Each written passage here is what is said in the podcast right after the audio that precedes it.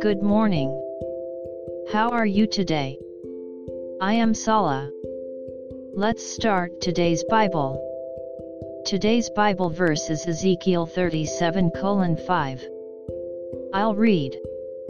Thus says the Lord God to these bones, surely I will cause breath to enter into you, and you shall live. Amen.This bone represents our fatal situation, we almost died like dry bones in a valley. But when God breathed into them His breath, they lived again. If we have no hope of resurrection and reunion, death will be just unbearable pain. Despair won't end as it is, even if we are placed in a desperate situation like very dry bones.